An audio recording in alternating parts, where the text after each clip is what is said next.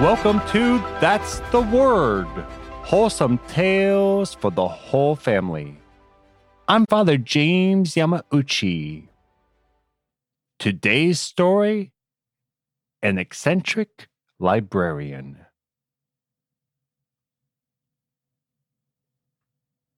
The door opened, and the scholar looked into what was to be his office for the next few months. There was plenty of paper and ink, and he had every resource available to him. The scholar had been commissioned to translate a book. His patron was building a library and wanted books from around the world. While the patron was happy to have texts in the original language, he really wanted to have every book available in his own language. Since there was no translation available of this book, he had commissioned this scholar to translate it. And not just this one scholar, but quite literally an army of scholars. He and several dozen other learned men were to work on this translation. They were quite learned people and would have enjoyed each other's company. But this scholar would not see his associates for another few months. Their eccentric patron had insisted that each of them first complete a translation alone, without having any contact with each other. Once the first draft was done, then they would compare notes and work together to complete a final edition. This isn't really the way that translations are done. But the patron had the money, so he got to make the rules. The scholar sat down at the desk, picked up his pen, and began to work. After a few months, he and the other scholars have finished their first drafts. They gathered together to review each other's work. Very quickly, confusion broke out among them. The more they looked into it, the more astounded they became.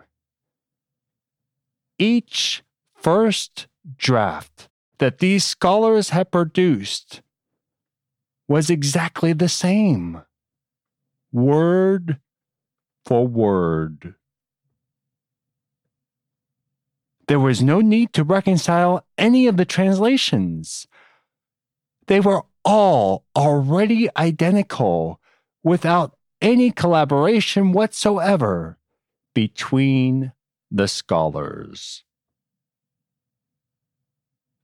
This truly miraculous translation was completed, according to legend, in Egypt by a group of 72 scholars.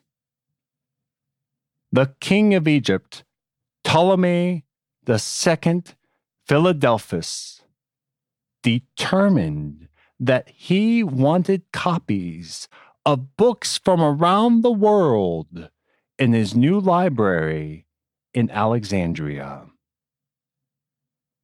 He obtained a copy of the Jewish scriptures, but they were all in Hebrew. Therefore, he commissioned these men who had mastery of Hebrew and Greek to translate these writings into Greek. these 72 men were isolated from each other for the duration of their work, and only after the work was completed did they realize that they had been led to complete the exact same translation, word for word.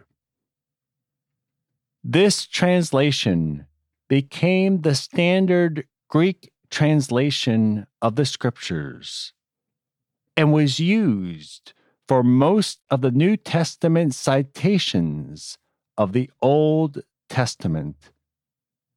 A translation named after the number of its translators, the Septuagint.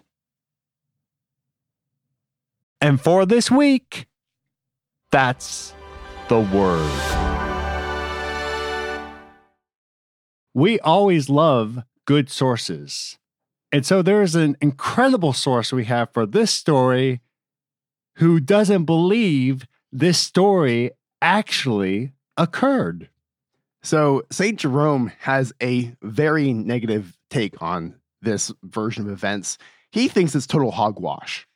And I don't know about you, but I definitely want to give credence to St. Jerome whenever he talks about the Bible because he is most famous, John Peter, for translating the entire Bible from Hebrew and Greek into Latin.